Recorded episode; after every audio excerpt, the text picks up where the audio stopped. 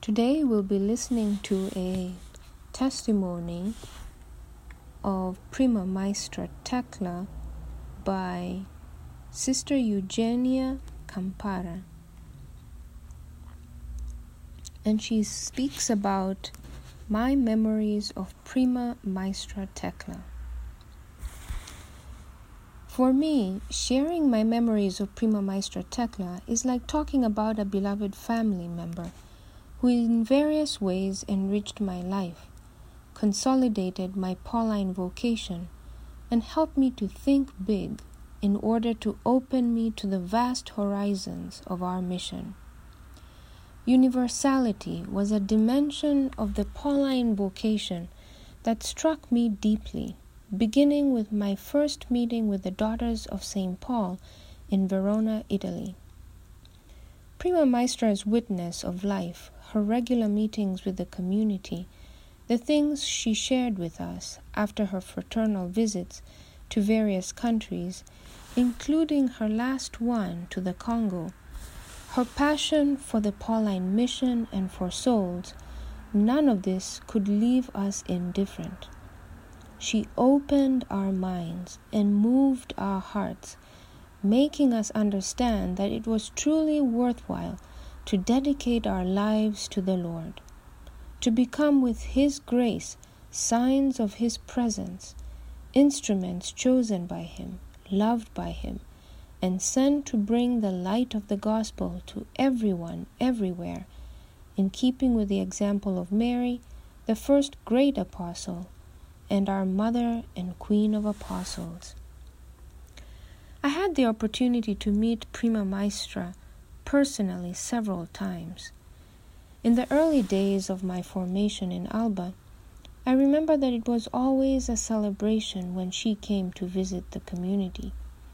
She revitalized our enthusiasm and, as a result, reinforced my commitment to prepare myself well for what the Lord wanted of me. In Rome, during my novitiate and in the following years, when I was continuing my studies, it was easy to run into her when she went to pray or visit the apostolate. Occasionally, I would see her speaking with Primo Maestro, Blessed James Alberione, after one of the functions in the Queen of Apostles sanctuary.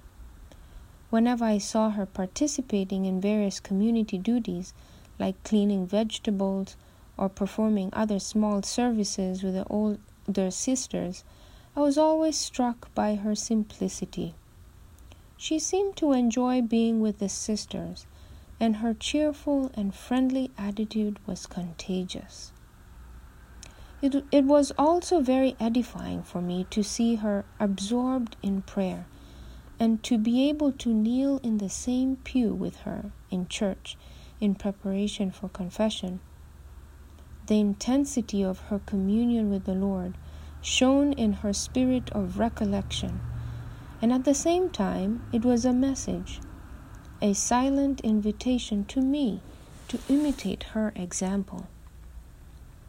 After my profession, presided over by Primo Maestro himself, in March 1956, our whole group went to his office, as was the custom, to have the small crucifix we had received pinned on our habits. On that occasion, Prima Maestra gave each one of us a handkerchief and explained to us the meaning of that simple piece of cloth. From now on, she said, your life must be an unconditional gift for others, in humility and total availability, just like the handkerchief you keep in your pocket and use whenever needed. It was clear that this was what she had experienced herself in her role as the founder's collaborator. She was always docile and ready to cooperate with him in the development of the congregation. I remember the handkerchief moment very well because it marked for me the start of a new stage of my Pauline journey, a new sense of belonging to the congregation and a renewed commitment to faithfully pursue the road I had undertaken. In 1960, I had temporarily suspended my studies in Rome in order to go home to assist my mother, who was in the hospital. Dad was alone at home and he was not well. My brother was away on military service. During this time, Prima Maestra was particularly close to me. After my mother's death on March 29, 1960, she sent me one of her precious notes expressing her maternal participation in my pain. It was a great comfort to me. On my return to Rome, I immediately went to her with a swollen heart and tears in my eyes. She welcomed me with great affection, embraced me, and with motherly tenderness whispered what she had already written to me Courage! Now I will take your mother's place. I will never forget the intensity of that moment and the grace of that gift. In my opinion, Prima Maestra's spontaneous gesture expressed more eloquently than words her place and role in the lives of the daughters of St. Paul. She was truly a woman of great sensitivity, a strong, understanding, and courageous mother. Primo Maestro, Blessed James Alberione, said it well when he wrote to all the members of the congregation after her death You will have many teachers, but only one mother. Prima Maestra was your mother to the point of offering her life for the sanctification of all the daughters of St. Paul. In June 1963, Sister Sarah Scanna and I finished our studies and were waiting to be told what our new apostolic assignments would be. It was only in the year 2000 that I learned from Maestra Eulalia, who had returned from Korea for a short vacation in Italy, that the transfer of Sister Sarah to Korea and myself to England had been approved by Prima Maestra at the last council meeting she attended. This information gave me immense joy.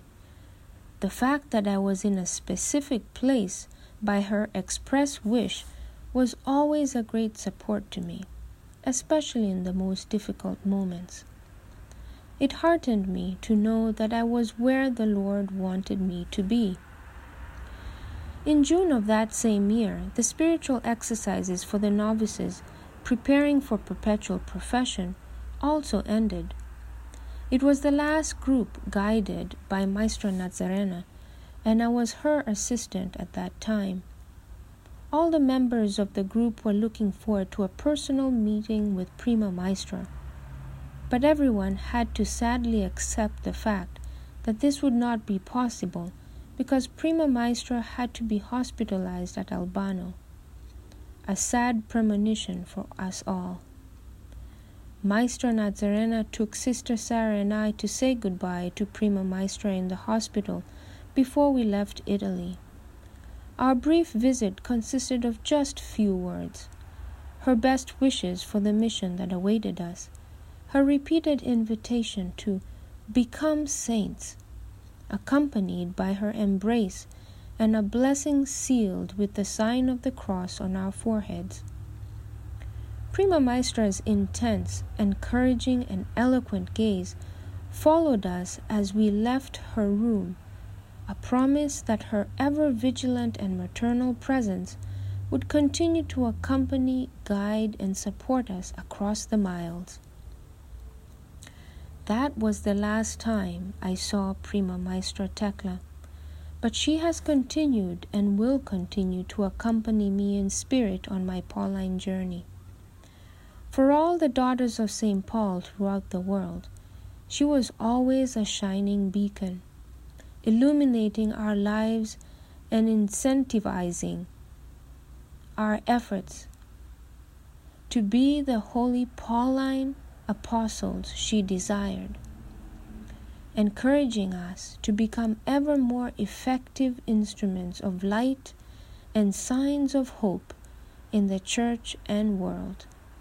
Open to all peoples and cultures, so as to share with everyone the incredible wealth of the Father's love manifested in Jesus, the truth that enlightens everyone, the life that nourishes and renews everything, the sole way that leads to salvation.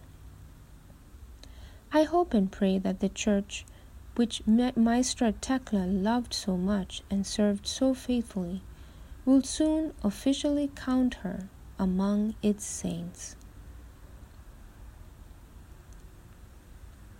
Saintly Prima Maestra Thecla, intercede for us.